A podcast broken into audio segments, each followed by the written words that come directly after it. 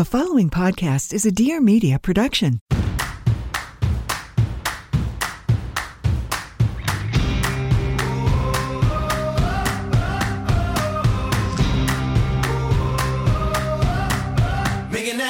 Welcome back to another episode of Trading Secrets. Today, we're excited to be here with a reality TV star, an influencer, entrepreneur, podcaster, investor, and much more. But I'm going to stop there because I don't want to bump his tires too hard. Harry Jowsey. Harry has dominated the reality TV dating scene, appearing on Austrian dating show Heartbreak Island one year before the Netflix hit Too Hot to Handle.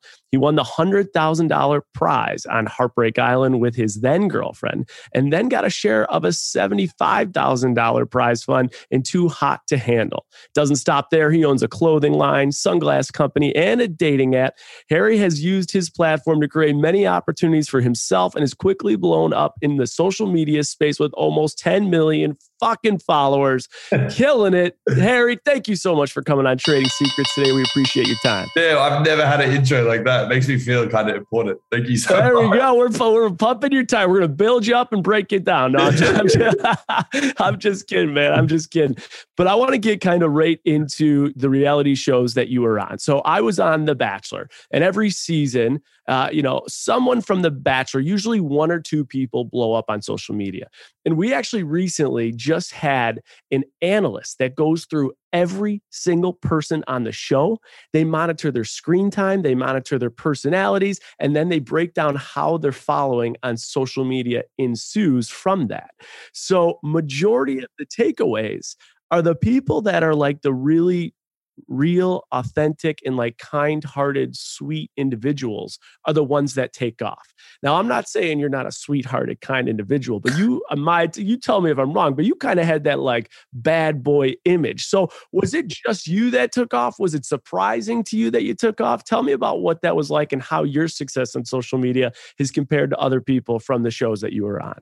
Yeah, I think the biggest thing was I never pumped the brakes. Like I haven't really had a day off with all of this stuff since the show kind of come out. I think that you know a lot of people in this similar show kind of just felt like that was it. Like they hit the ceiling, they made it. Let's let's continue to just do the same old stuff that we were doing before. So I think my my difference in success was that I uh, saw the opportunity, did my absolute best to hold on to it, and then I've just continued to to keep the wheels moving uh, on this social media train. Yeah, that's really cool. And so before the social media train hit, I think I read that you were a model. Is that right? Like, what was your professional outlook uh, from your perspective before you went on your first reality TV show? To be honest, I that was the biggest lie that I've ever come out with. Oh, that was a so, lie. I love, I love that. So I was at university and I hated it. I hated it so much. And I'm like, you know what? I'm gonna try and be a model. Like I'm skinny. I can figure it out. Maybe I can run, like walk a runway or something. And then I hit up this modeling agency that was in like a city that wasn't too far from me. So I flew down there.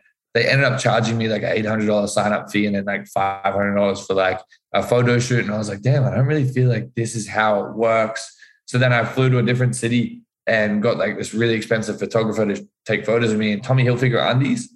And I was just okay. like, okay, cool. I'm going to post these and tag Tommy like it was a sponsored post, like I was doing a shoot for them. And then ever since then, there's been like every time I see like stuff about me online, like, oh, the Tommy Hilfiger model. And I was like, damn, that is sick. Never, it was all of my dollar. Like, it was all my dollar. I never was a model. I got told I was too tall. After I signed up, they told me I was living too far away when it was only like an hour flight and then all this stuff. So I was just like, okay, well, I guess this isn't this isn't meant for me. But uh yeah, I'm not really not, I am not really much of a model, that's for sure. So that's interesting. Now we have had some people from, like we've had the host of MTV, Rob Dyrdek and Gary Vee, and all the sharks from Shark Tank. We've tapped into a shit ton of musicians. We've shed like a lot of industries. Modeling one is we just haven't touched it. So when you told, like, I just was initially shocked. One, I love the fake it till you make it. You got the Tommy Hilfiger tag sponsored, and now everyone thinks you're a model. That's great. But you're telling me there was an agency that convinced you that you had to actually pay them to be a model? Yeah, yeah. So it was like it was one of those ones because I was applying for literally every single modeling agency and I didn't have any photos. I didn't have any like professional photos done. And yeah. one agency was literally just taking on every single person and their dog. And I was like, damn, like maybe I should start with this agency. Maybe because I didn't really understand what success meant in that industry. So I was just like, Yeah. maybe if, if I join this team, like they're growing so quick, that's that's a good sign. And I joined on and did literally nothing just to have a spot on the website. Gotcha. Unbelievable. And so when you go on Heartbreak Island at this point, are you doing anything professionally and financially? Like, where are you at? You have money? You kind of broke? Like, what, what's the status of Harry before Heartbreak Island? I was working three jobs while I was at doing a double degree at university. I was trying my absolute best to get ahead and get by. I was very fortunate that uh, you know my family like uh, helped my housing situation, looked after me in that in that sense. But I was putting all my money and my time into trying to get through university because it was my dad's like biggest goal to have like his sons go through university. But by the time I went on Heartbreak Island, like I was pretty, I was pretty dead broke. Like I wasn't really doing too well financially. I was, I literally thought that like you know your paycheck each week is like the max amount of money you could get ever. So I was sitting there just like, oh damn, like cool, like I'm doing okay. Like took me a long time to save up like eight thousand dollars, and I was like, okay, cool, like this is it. And then obviously went on uh, Heartbreak Island. I won that show, and then that's kind of the first time I ever really had a had a taste of uh, you know a pretty big paycheck. Yeah, so you get the big, uh, big paycheck there. One question I ask almost everyone because it's interesting when you rewire people's career steps. Mm. Everyone has this like totally different take on college. Some people are super nerdy and they use that degree to to catapult them. You had just mentioned that like you were like, eh, I wasn't college wasn't my thing. Knowing what you know now, making the money that you make now, doing it the way that you've always imagined. Someone came to you and said, I'm not sure about college. I'm up in the air about it as I pursue career navigation. What advice would Harry give them? I would tell them to go travel, go travel the world, save up as much money as you can, and go try and figure out who you are as a person. Because I think that's the biggest misunderstanding I saw it happen with my brother is that once you finish school, you have you know exactly who you want to be in the correction, uh, the direction that you want to go. So my Yeah. brother went straight into being an engineer, and he fuck he hated it. I don't know if I can swear on it, but he hated it. You it. could swear all day long. Um, right. So he hated it. And I made the decision to go and travel. So I saved all my money up. I went and traveled the world. And I guess I got some maturity out of my belt, which is uh, at the time was very necessary, much needed. And then I really figured out like who I wanted to be. And I remember coming back and I was like, cool, like I don't want to work for anyone. Like I never want to work for a person again. I want to be my own boss. And then that's how I got into university. But to be honest, I think it the university depends on the person and and how you receive information. Like I was terrible at high school. I sucked at following directions and being told how to think. I love going out there and making the mistakes and learning from it and then going forward and then this is how I need to do it and uh, this is how I grow. I hate being told by someone else like, "Hey, this is how I found success."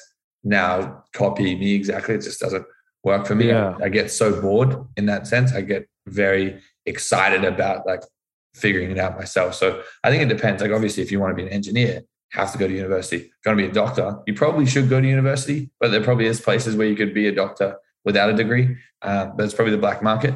But apart from that, yeah, I, uh, I just think That's that, good. yeah, university wasn't isn't for everyone. I like to, I mean, there's some big takeaways there. And what I'm hearing is like, you have to have a customized approach.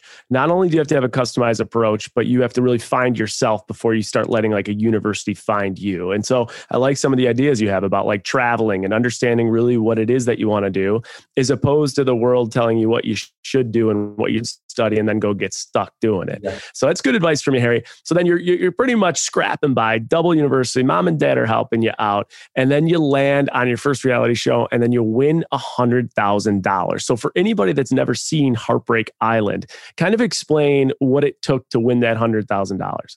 It was honestly like a spaghetti bowl of shows put together, like all your reality, like Bachelor in Paradise mixed with like Big Brother, mixed with Survivor. They just threw it all together and thought that it was going to work. And it, it kind of did, but it didn't really. So, like to survive, you had to do challenges and you had to win the challenges to move on to the next thing. But you also like had to kind of like fall in love or like try and get a relationship. It was like bizarre. I was like, I don't know what's working, but I'm gonna try like find a girlfriend as well as try and win the challenges because some, some of the dudes were like massive and like they work out all the time. And at that time, I wasn't really big, but I was like, I'm gonna try and find a girlfriend, and then I'm she's smarter than me, so I'm gonna use her brains to try and with these challenges, and that's kind of how it all how it all went about. It's it's a very tricky show to understand. I don't think they really thought about it, but I think now they've got it figured out a little bit better. Sounds like a real fucked up college version of like Survivor. like a real it honestly was. I love it. All right, so you win your 100k Yeah. and th- and so how many people are on that show? Like how many people start around? Oh God, I think it was ten people all up. I think it was five guys, five girls. I, bel I believe. Don't yeah, don't fact check me on that because I I don't. Okay. I just remember being lined up and I was like, oh, I remember there was one girl and I was like, you severely catfished everyone because I remember everyone voted for her. I love the honesty. You win the 100K though. So you get catfished. You see these massive dudes. You outthink them, you outwork them, and apparently you fake a relationship. But in return, you got 100K. So now you're a young kid and you got 100K. What's the first thing you're doing with that money? Um, so we actually had to. So I had to split it with my girlfriend at the time. Uh, so we- Okay. So you got 50 of that. we, yeah, we got fifty. The wire hit me right away, and I remember sitting there and I was like, "Damn, this is kind of crazy." And at that point, for the months leading up to it, I was starting my very first company, which was my sunglasses brand with my best friend who I met on the show. So as soon as that money come in, I sent 30 to that account. So within seconds, 30, 30 racks was already gone. And then I had a fitness app that I was trying to figure out how to start. So right away, I think I sent 10K to get that set up. And then I Okay. booked, I used the rest of the money to book all the boys' flights to LA. Um, Love that. and then once we got to LA, because I wanted to celebrate, because I was like, oh, you guys did it with me. So it was like a handful of us. We all flew. We had a great time. But then we, in the prize fund, there was like a car, there was like a TV, there was all this extra stuff. So we ended up selling that while I was away. And then I remember I was at a club here in LA, which I've never gone back to since. And they they scammed me like 20 something grand.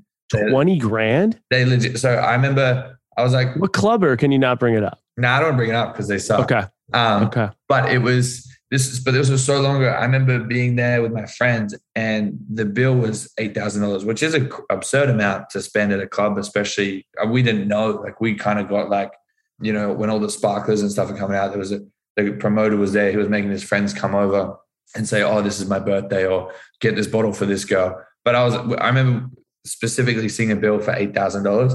And then the next day my bank called me. They froze all my accounts because this is like, hey, like 27 grand's gone. And at that time, I was like, holy shit, like, why am I spending money like a billionaire?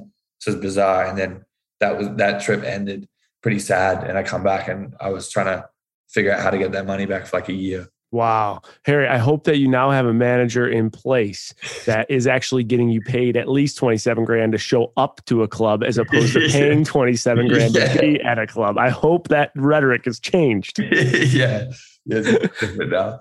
All right, good stuff. So you, t- but I think that's uh, I like kind of how uh, you took on a lot of. Obviously, you had some pleasure with it, but you took on some risk. You immediately invested into those two companies. Yeah. Uh, with that 100k, for anyone out there that is looking to potentially take either a bonus or a potential savings and put it into a quick investment, like you did, do you have any big takeaways from the success or failures you had with those businesses? And did you lose any money with the businesses that you did invest in right off the get go at that 100k? So I lost all the money, to be honest. Um, Wow. I love the honesty, but you learn from that shit. Yeah, I think I think the, the best thing about it all was the lessons that I learned. I know it's corny to say, but the lessons that I learned about starting my first business, like and how I kind of went about uh, operating things from that point forward.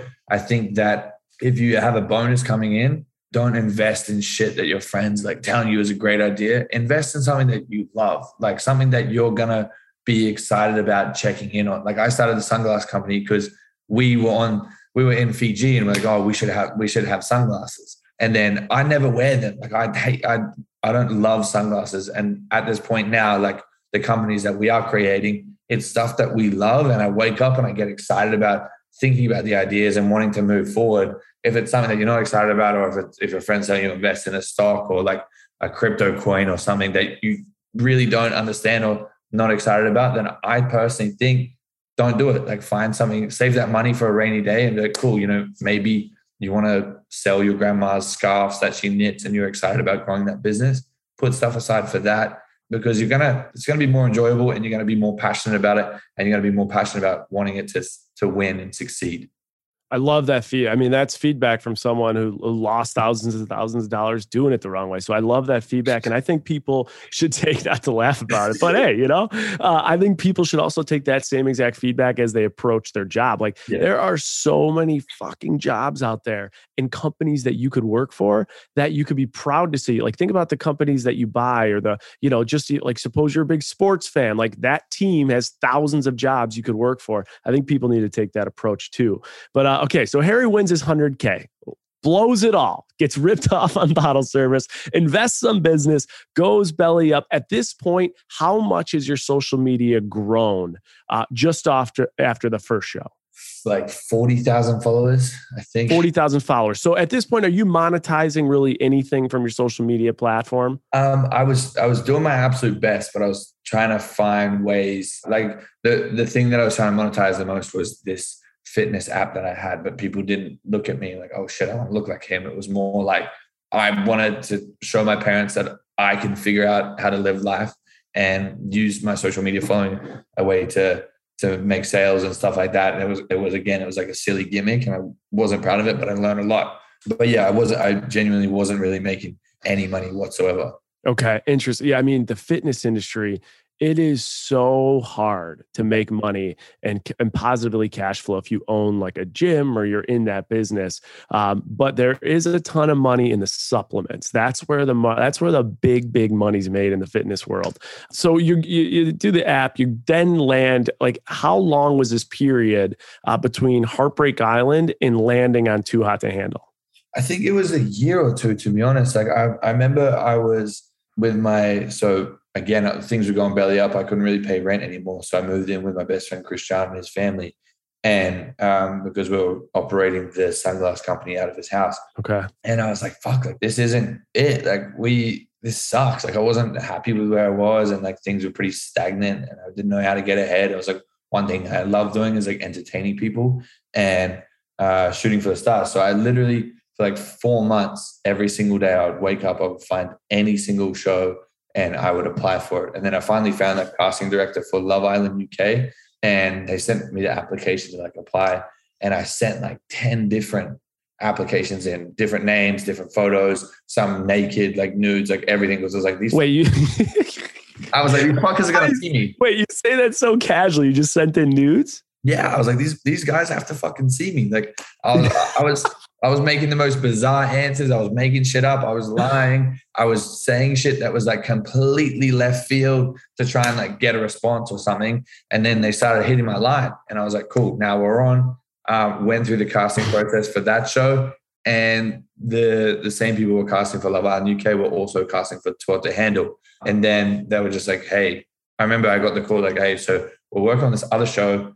Uh, we think it's going to be bigger, a little bit better. We can't tell you what it's called. We can't tell you who it's for, but you just have to trust us. And I was like, well, fuck, like we've gone this far. Like it was months of back and forth. They, and I was like, sure, let's do it. I don't care what it is. I want to figure it out. And then they flew me to Australia because I was living in Auckland, New Zealand at the time. Flew me to Australia for one coffee to meet a guy to make sure I wasn't like weird or like catfishing or anything like that. Sat down with dude, had a coffee. He's like, "You're really funny," um, and I'm like, "Sick, that's awesome." And then went straight back to New Zealand. Didn't hear from him for like a month. And then I just got sent my flights and everything like that. I was next thing you know, I was on the show.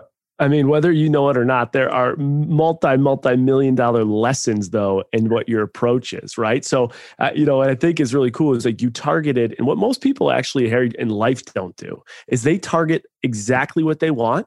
Yeah. They find the different avenues to go and then they do extreme things to get the attention of those people. I mean, you targeted the shows, you sent multiple applications in, and then you got attention, whether it was showing your hammer to them or not, eh, someone responded to you. And so the question I have eh, yeah. in that process, the one thing that I got a little lost in was you had mentioned, you said something about 10 names, 10 different names. Do you yeah. mean 10 different shows or like you use different aliases, like not your name, Harry? Different names. Yeah, it was like, it was like Harold or Patrick or like it was bizarre names because I was like, what, whatever person they like, that's still going to lead to me. And like it's you know it's silly just putting one application in and thinking that you're going to be amazing. I was like, well, I could write these these answers to these questions a hundred different times, so I may as well do it.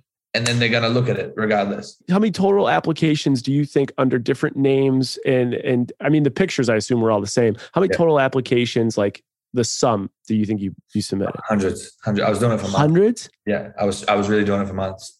Wow. All right. So you, and when we're when you say nudes, I mean you're saying like everything. You put I it all I- you can see the fucking veins in my dick, is what I'm saying.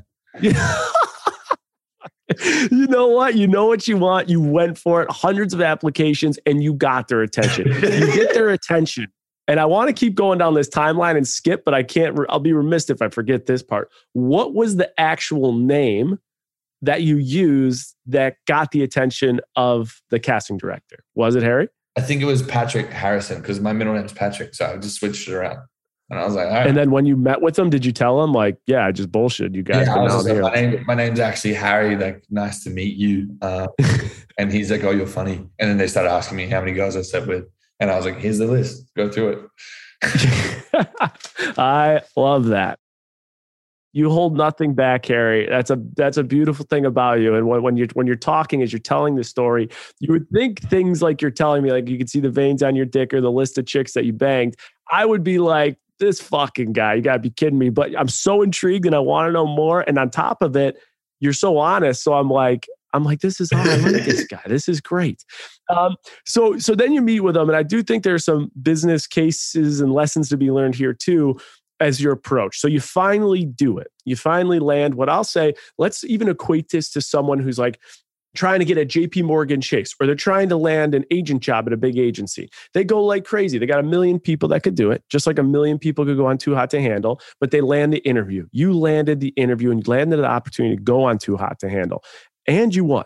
So, what was your strategy going into the show to say, I got the opportunity. I need to make a monster splash to create impressions and brand and impact? What did you do? What was your thought process? I, the first thing I said to all the boys was, Hey, I'm not here to make friends. I've already got friends at home and this is a competition. And I'm going to go into those interview rooms and I'm going to talk shit about you. So the first thing I, uh, the first thing in their head is Harry's talking shit about me. I may as well talk about him.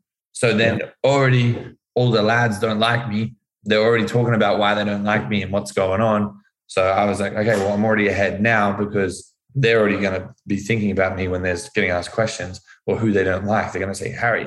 So that was like the first thing I did. And then the next thing I did is actually they didn't show it, but I already created a handshake to come in there. So instead of fist bumping, I was like making everyone click their hands together like that, but like clicking at the same time. So I was like, okay, there's another thing that I've created that could either be used or not. It could be seen on camera, could not. And then the next thing I did is I started calling people like weird names, like food names or like naughty little possum and stuff like that. Cause I was like, no one else is going to come in with this much charisma, uh, say this most wild shit that's kind of like funny, and then move forward from there. So I was like, that was the biggest thing for me is just coming in and from day one, I was like, whoa, I know why I'm here. I know what my end goal is. And it isn't to be liked by these people. It's to just have a big impact on the show because it was on Netflix. And at that time, mm-hmm. I remember going on there and I was like, there's no reality shows on Netflix. So this could be the first one.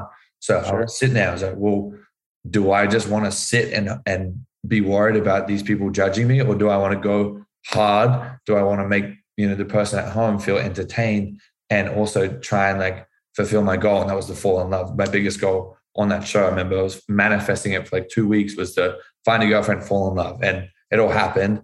And I was like, okay, cool. Like I did, I did something right. But I think the biggest thing that I did was just make sure that if someone's talking shit, they're talking shit about me. And so your thought process with that was when I create the handshake, if people are talking shit, if I fall in love, the name Harry is going to be used often. And if the name Harry is used often, whether they like me or not, whether I am the lovable guy or the villain, I'm going to be a big part of this show. And a big part of this show is going to equal more screen time, and more screen time is going to equal a bigger impact. Is that a pretty solid summary of like what you were thinking as to why you were doing it? Yeah, and my again another thing as well is I remember my best friend Christian. He said you need to be a meme, and that I think that kind of what stuck with me the whole time is like, what can I do that's going to make me a meme? Because that's how you kind of stick around for a longer time, or you get bigger beyond the show. So that's Mhm. that was my biggest thought process. Again, when I was in there, I was like, damn, because I don't really think about shit too much. Like I just go and Yeah. flow. If it works, it works. If it comes out right, it comes out right.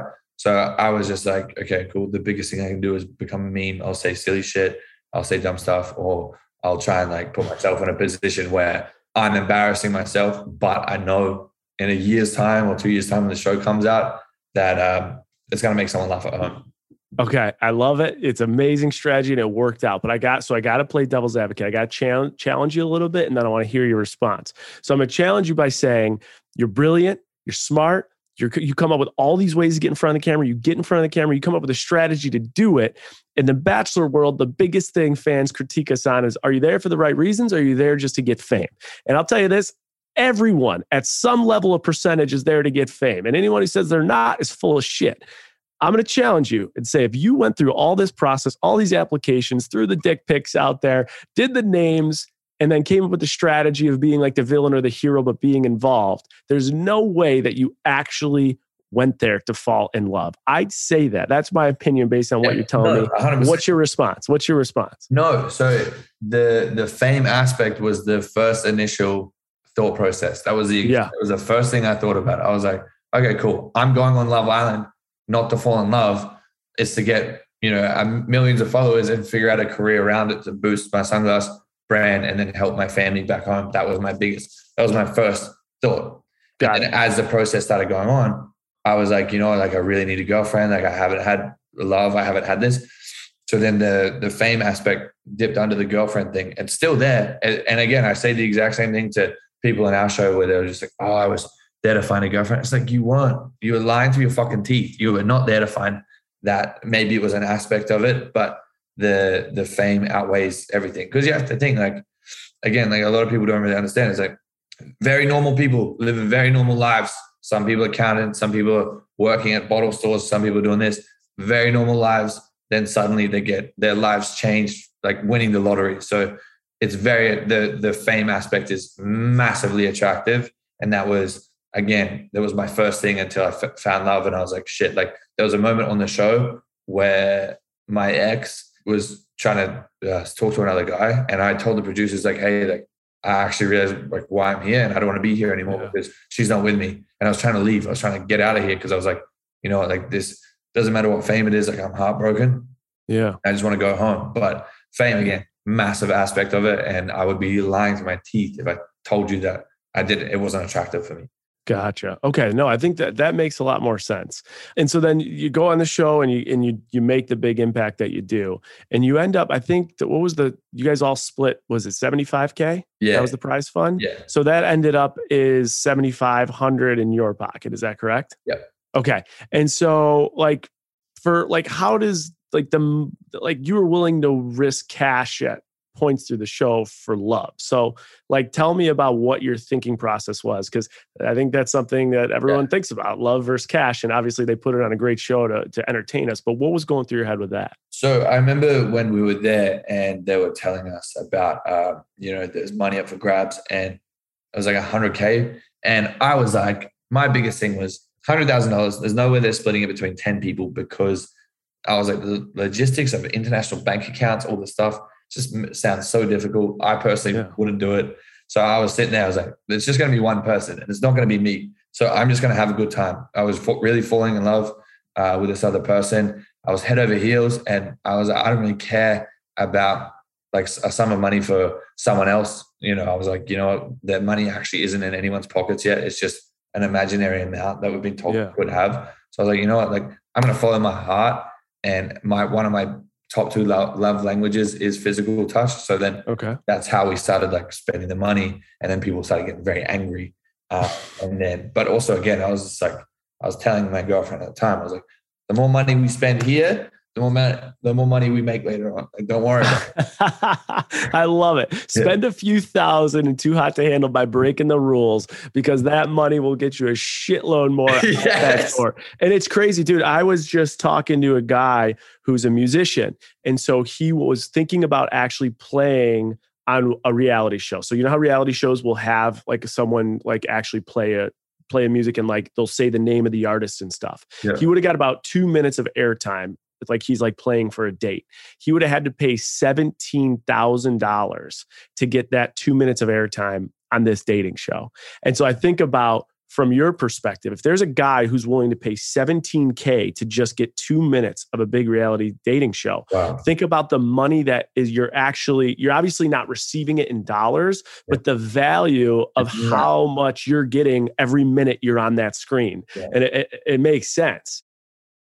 So you get off the show, then at this point, you've made, you know, less than 100K being on these reality TV shows. And you've told us how you've spent a little bit of it. So you get off, and, and how quickly is your following just skyrocketing? Yeah, well, because everyone was in the middle of quarantine and Yeah. people didn't really have a lot to do. So they just wanted to watch idiots run around on a dating show. So I And spend cash to touch each other. that's what I'm saying. So I remember I was sitting there and I had, I think I just hit over 100,000 followers because I was working pretty hard on my social media. And I remember the first day and I jumped like 30,000 followers. I was like, oh shit, this is cool. And then my story views were like consistently at like 200,000. I was like, damn. Then it snowballed. Like it went crazy. There was the day where I hit a million followers. I remember I woke up in the morning. My friends had balloons. They sprayed me with champagne. It was a craziest feeling. And I was like, wow, this is wild. Like I just know that nothing's ever gonna like be the same.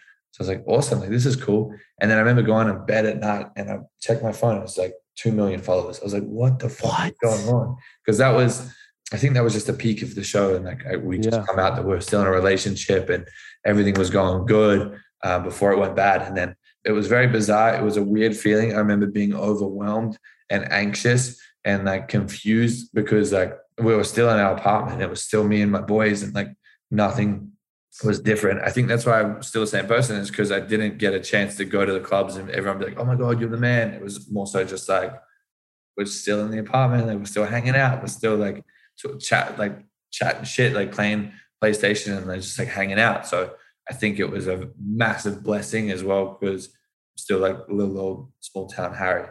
Yeah, I love that. And so you guys had the plan, right? You talked about like the, the money will come. And so you get off the show, followers are skyrocketing. You're doing your own thing in quarantine in the apartment, you know, staying true and, and down to earth.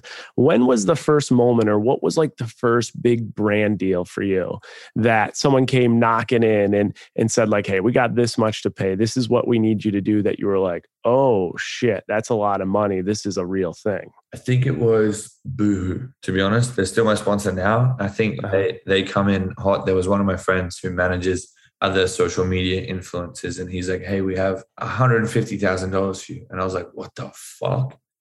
I was- like, I was like, yo, like, I don't need that much money. And I realized that he was just fluffing it up because he was trying to sign me. But Okay. I remember sitting there and I was like, wow, like this, I was like, are you sure they want to spend that money on me? And there was also another brand like uh, quickly after that wanted to do like an, a collection with me. And they said, oh yeah, we want to give you a hundred K. And I turned to them, I was like, you don't need to do that. Like, you don't need to give me a hundred thousand dollars. And they're like, what? And I was like, look, like, why me? Like, I can show you like a million other people that are better for this, better suit for your brand than me. And they're just like, what are you saying? Like, you don't want to work with us? I was like, no, like, I would love to, but I'm just confused. Like, I was very like worried. I'm like, why? Yeah. Why do you need to do this? It's just like, it's just me. Like, I don't mind like hanging out and like being my own person. But yeah, it was, it was honestly, because it, it happened really quick. Like it happened within a month. Like the, everything just flipped, and I had my merch. My merch was selling.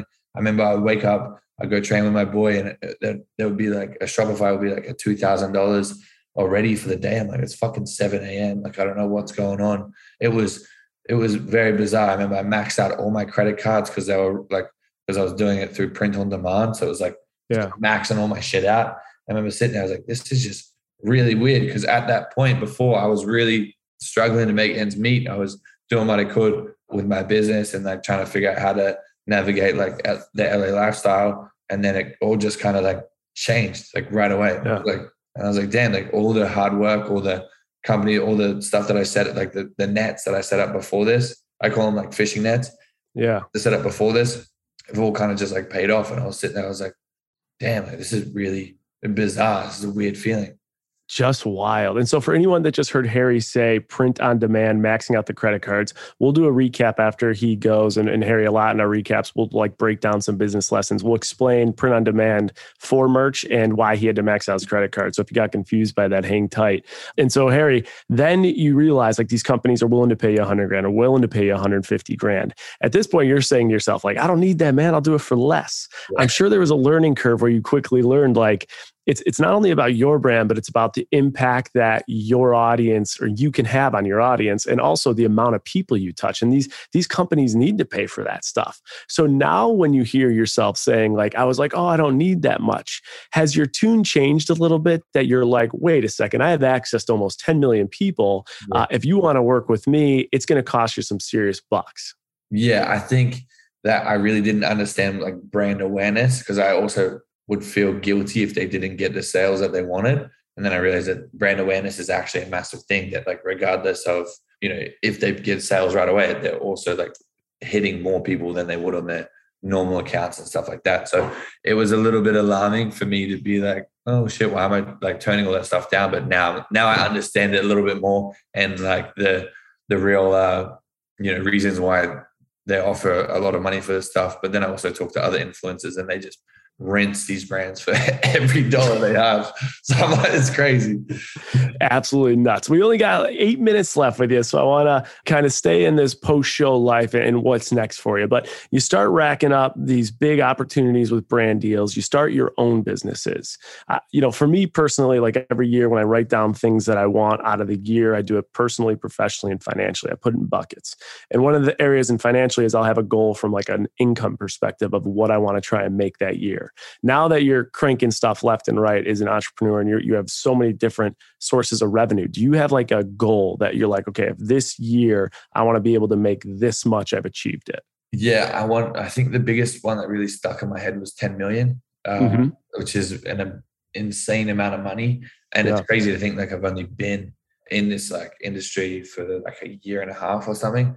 So yeah. it's, it's very bizarre to be like, okay, cool, like that's that for me is like it's it's disgusting. It's a disgusting amount of money, but I just think that it's just something that's always like stuck with me is like how do I how do I get from here to 10 million? And I think the biggest thing about getting these positions is a lot of people get complacent. Like yeah. a lot of people make a million dollars and get very complacent and very comfortable, which is fine, which is completely awesome.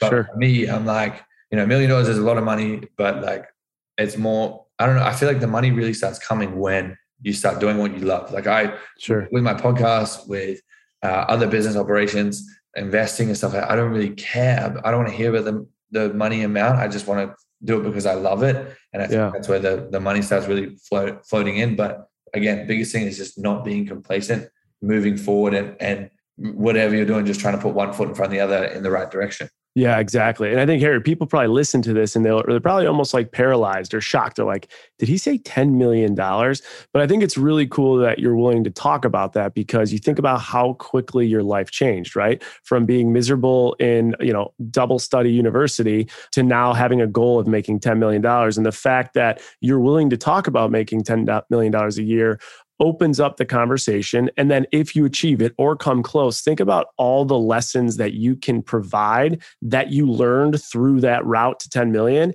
that yeah. one person or millions of people could take and change the way that they're kind of driving their course of their life. So I love that you're open to that. It's 10 million bucks. Let's say you get there. I got five minutes left with you. You get to 10 million. Yeah. What is going to be the number one way that you make $10 million a year? What's your number one source to do it? Uh, positively affecting people, like making a product that makes people feel better, uh, whether it's about themselves or just gives them a, a reason to have, you know, a, a 10, 20 minute part of their day where they can just meditate or get in their own head. Because I think for me, I, I had a billionaire on my podcast and I was kind of like asking him like, what was the point? Because I, I, was like, which which billionaire was it? Uh, it was my friend David Katz. He, he doesn't like to oh, yeah. say, say okay. that he is. Um, okay. He owns this amazing company called Plastic Bank, and in my head, I was like, damn, like, you know, I was so fixated on the dollar amount. I was like, yeah, one day I want to be a billionaire or one day I want to make $10 million or whatever. But when he, what he said to me was, once you start positively affecting this earth and, and people and putting out that good stuff, it's going to come back to you. And again, I, the biggest thing is like, don't be afraid to spend money. Like people are too afraid to invest in this or buy themselves a mm-hmm. new laptop. It's like you have to spend thousands to make millions. And I remember when I went mm-hmm. on Logan Paul's podcast and I was sitting there, it was just after the show, and I was like, oh, my goal is to be a millionaire by 23. And I was so like disappointed. And and I don't I saying the $10 million mark to uh, I guess it might sound scary to some people, like, oh, that's so far away. But again, like I, I remember a year ago, I had, or a year and a half ago, I had three thousand dollars in my bank account, and I remember oh, I was sitting here and I went on the podcast and I just made like a couple grand, and I was doing really well. And I was talking to Logan Paul about it. I was like, yeah, my goal is to make, you know, be a millionaire by twenty three, and I missed it by a couple weeks, or no, a couple a couple months. And then that as soon as I hit 24, I was like, damn, like, it's all happening. But then once you hit that point, you're like, cool, the goalpost has to move. And I think the reason why I say, uh, you know, I would on my, I think on my board up here, I've got what this company that we're launching, get it to 100 million. And mm-hmm. I, I say these crazy, absurd amounts because my biggest thing that I keep telling myself is I need to dream bigger. You, you mm-hmm. need to think bigger. You need to manifest bigger and put yourself in the position mentally that you're already there, that you have it and because it's just going to keep coming like no matter what you're doing like time's going to keep moving forward you just have to seriously just dream bigger and then it's going to happen like 10 million right now to make 10 million dollars a year seems like a crazy amount to some people but for me i'm like eh, i feel like it's already happened 100 million sure. 100 million is the next goal then it's a billion and then it's moving forward but I, again if you take anything away from this it's do shit that you love put money into shit that you love uh, and and move forward in that sense yeah, I think that's so great because you can you can totally put a lid on the ceiling of what you can achieve if you are also just like hanging out with people that think like that. And when you meet, you know, I got to hang out with Logan Paul WrestleMania uh, in his locker room. I was just blown away by his expectations of things. I'm like, he he just looks at things at such a hot there is no ceiling to him and you're just like what is this guy fucking dreaming? But then he does it and then he yeah. does it and he does it. So to hear people like that and to create goals like that i think puts you in a position to just achieve it at a, at a much greater rate. It's pretty cool. The last thing i got to ask you so you want to make 10 million bucks a year I saw this. I'm researching it. When I came across the article, man, I was dying laughing. So, OnlyFans. I heard you took a picture and that you were a top earner, 500K on OnlyFans. Is this true? Is this false? Will you make more than a million bucks this year on OnlyFans? Yeah, man. made more than a million on. You've already made more than a million? Yeah, yeah. Yeah, we're doing we're doing really well over there. Um, but again, like it, it sucks to like I don't want people to be like, oh my God, like he's you know? You're not doing this in a like I can tell you right now, your tone is like you're not like this arrogant, yo, I made a million bucks. And you're just like laugh about like, dude, I don't know. We live in this fucking wild world. Yeah. Of course, I'm gonna give it a shot. I'm young. I'm saying, why not? Yeah. I'm gonna make a million bucks. And I think it's like those conversations that people are afraid to have that people can at least start to say, like, hey man, the world is changing. Like that, that's the nature of the market. People are paying a million bucks for it. So, yeah. you know, you're not, in my opinion, coming off at all like uh-huh. arrogant or or like brash about it. I think it's more like you're coming off as like educational about the topic. Yeah, I just and also again, like you were speaking uh, at the start of this podcast about being, uh, you know, transparent and being authentic and being yourself. Like for me, like I don't want any, like I don't have anything to hide, and like I tell, like I'm open book with everyone.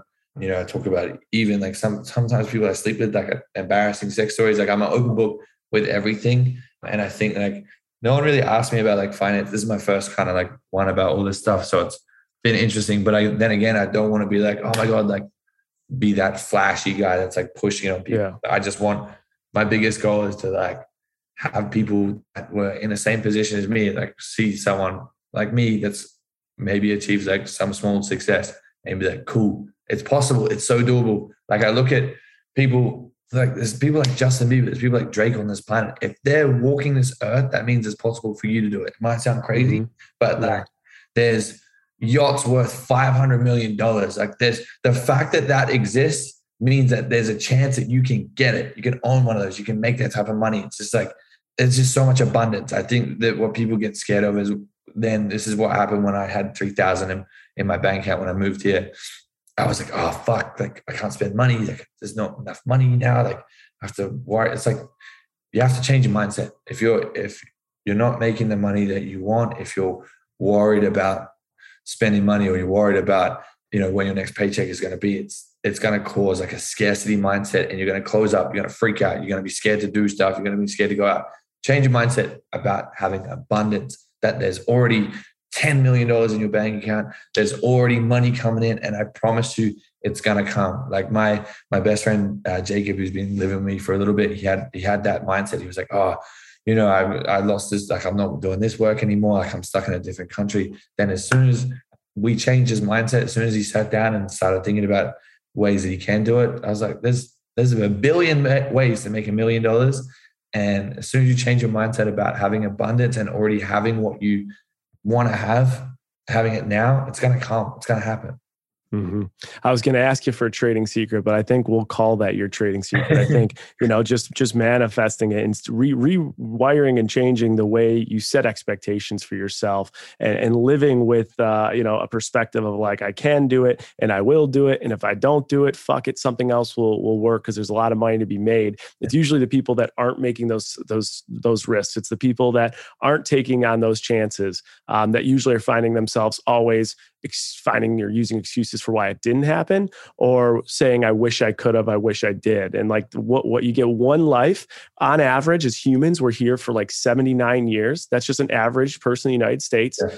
like you got 79 years. 18 of them are you're a kid. 61 to really just live. You get one shot. Like just fucking go for it. I love this podcast. Uh, this has been awesome, Harry. I really appreciate your time, your openness. I would encourage you like keep telling this story. It's fucking awesome. You're gonna hit the 10 million. You're gonna hit it this year. You're gonna write a book about it. There's so much more shit for you to come. And um, I really appreciate your time. Where can people find you, Harry? Your podcast, everything you have going on. If they want some more of you, or they want to, you know, continue to learn from you. Yeah, so my podcast isn't as insightful as this one. It's all, it's all about sex and whatever's going on. Um, okay. my, my, podcast is called Tap In uh, with Harry Jowsey, and then social media, it's Harry Jowsey. My last name is J O W S E Y. It's a bit of a weird one. Well, we got insight from you, and we've already warmed them up with a little bit about your dick pics and the veins on your dick. So hopefully they can transition well, to your actually, podcast. No I, issue. I, I, think that should be my training secret: is if you apply for a show, you get your cock out. That's what. Get your. There's the trading secret. That's I gotta tell you what we've had some we've had billionaires on too. We've had them all, and that probably is the best trading secret I got. If you want to go big, get your cock out. Harry, thank you so much for your time, your energy, and uh, just just all the hilarity that ensued with this podcast, man. We appreciate it. I appreciate you guys. Thank you so much for having me. All right, man. Take care. We'll talk soon. See you guys.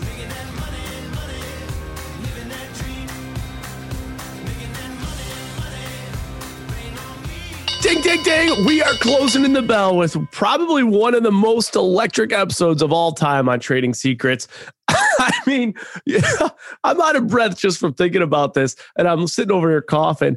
Trading Secret was send your dick pics out, do whatever it takes to make money.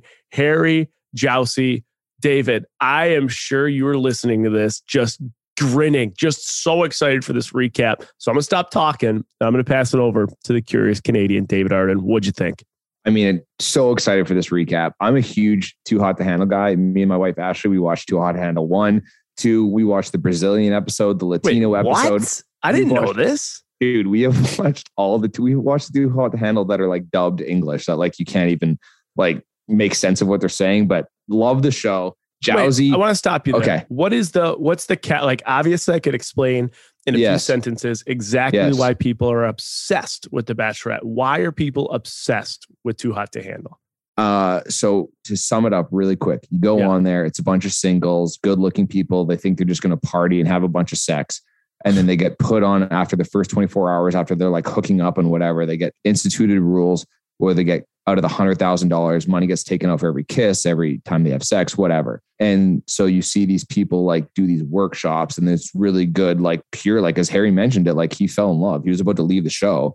Like you see these like players and people who like frustrate you, and you want to like, like yeah, scream at them because they're so like obnoxious. Like yeah, like grow on TV and fall in love, and it's authentic and it's really really cool. So all right, um, love I'd to see the growth it. in it, but Harry, my man, electric, everything that I thought he'd be and more because he's actually smarter, more genuine and and more kind of a human that I think he portrays on TV and his Instagram and his OnlyFans email. I haven't seen that, but you can imagine. But here's the thing that stuck out to me the most. Uh-huh. I got Harry Jowsey on here. uh, open and honest, $10 million is his goal to make this year. A year and a half after being the show when he had $3,000 in his bank account. You're one of my best friends. You're way more polished than Harry Jowsey. You got mm-hmm. 10 years corporate banking. You got more time in the reality world.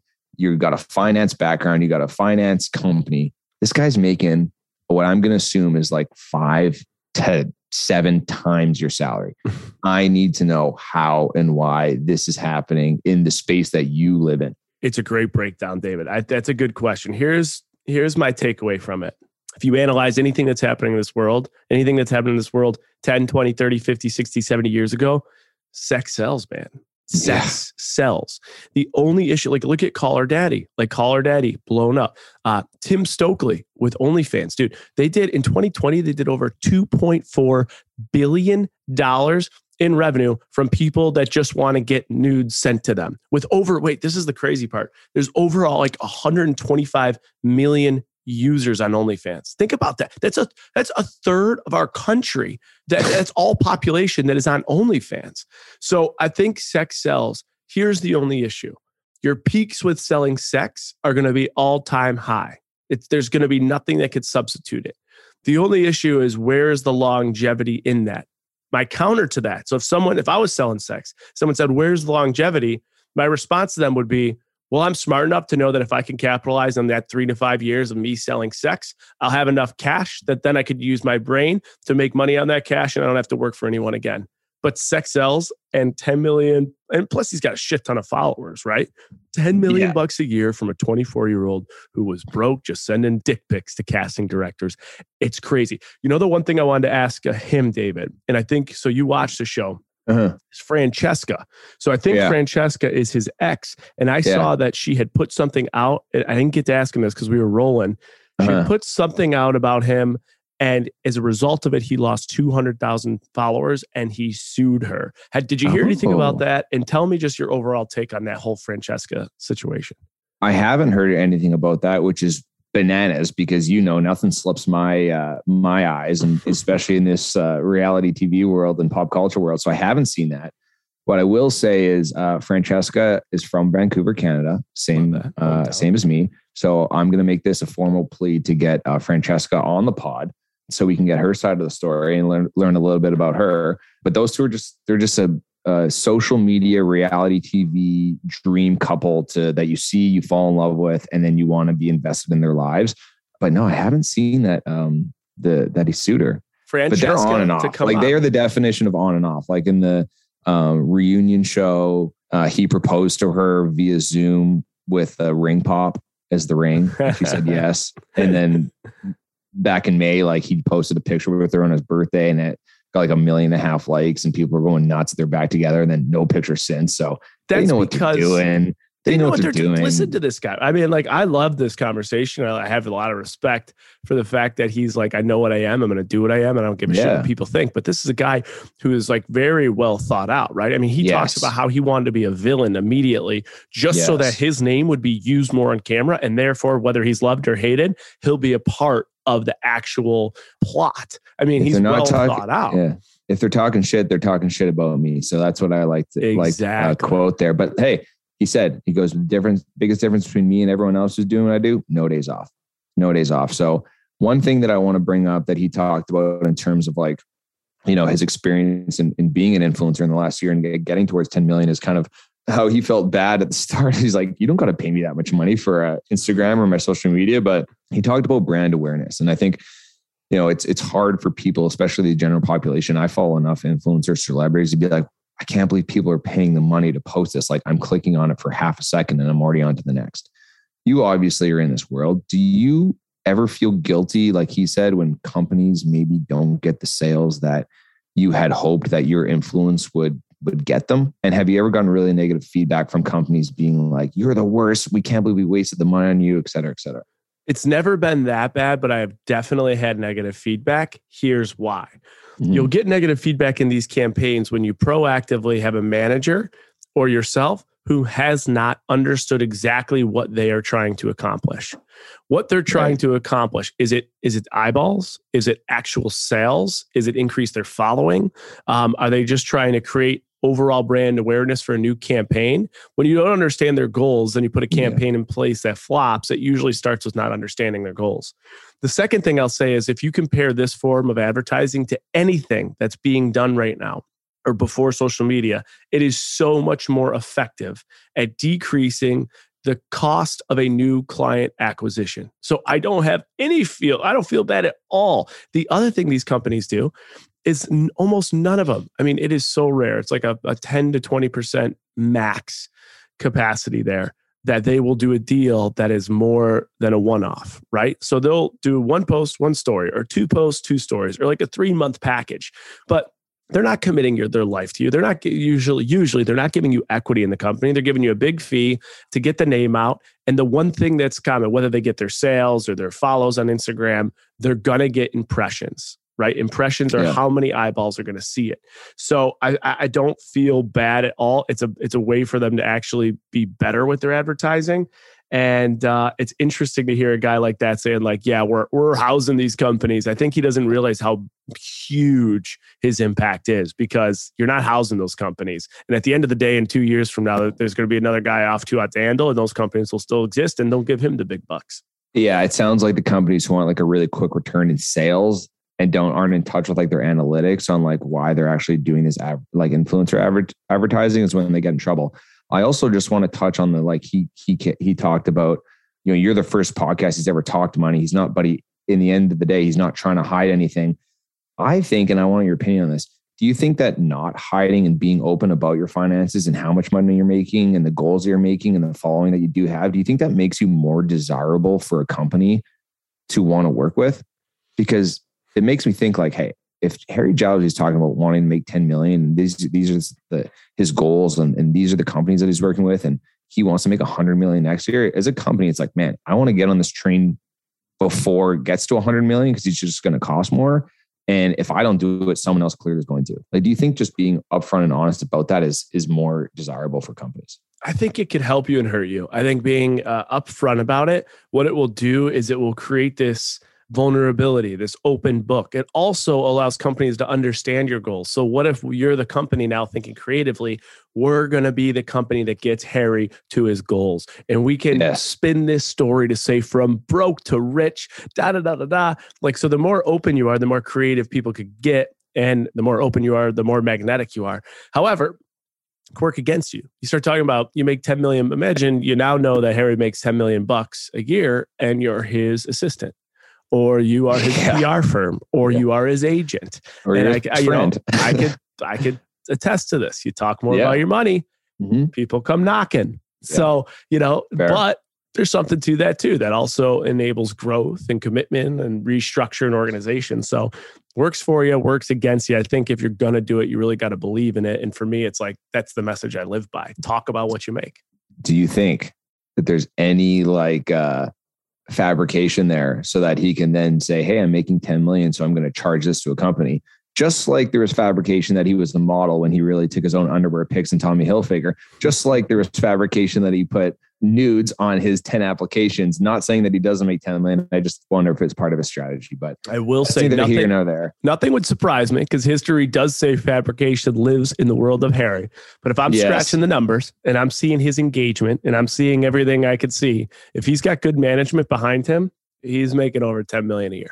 And when you got 34 year old uh, married couple just following your every step, watching you on the big screen, and then, uh, you know, listening to all your pods, you're doing something right. So, one business question I got to ask you brought it up on the interview. Anytime you bring it up on the interview for the recap, it's my job to ask you. He talked about his merch and starting his business and maxing out his credit cards for print on demand. Now, I don't know what that means. So, it's my job to be the voice of the viewer. There's other viewers who don't know what that means. What does that mean? Maxing out credit cards for print on demand.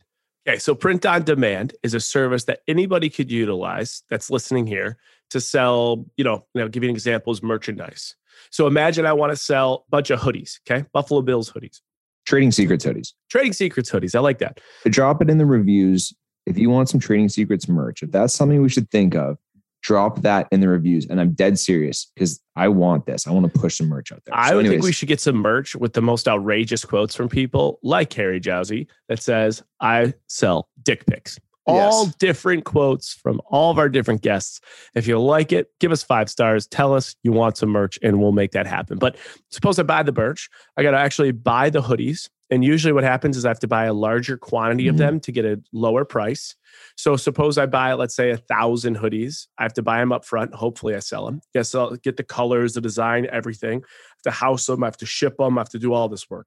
If you do print on demand, you're actually paying someone to do all that. So you'll have all your stuff up on merch. But the big difference is that when someone goes to buy a sweater, they're working through another company. That company will actually order the sweater based on the demand, someone buying it, and they handle everything the shipping, the packaging, they'll do it all.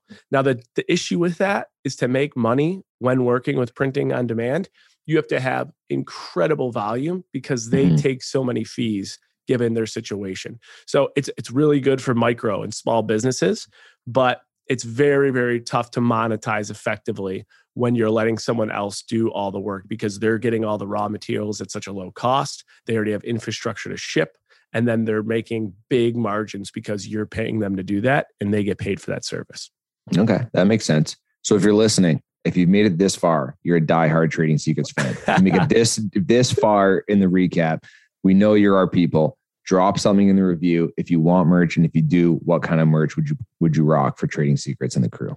I love that. From broke to making over 10 million bucks a year, over a million dollars on OnlyFans in just a few months. And from sending hundreds and hundreds of applications to casting directors left, right, and center under different names, different aliases with dick pics. That is an episode for you. Harry, Jowsey, guys, give us five stars. David, love your idea about the merch.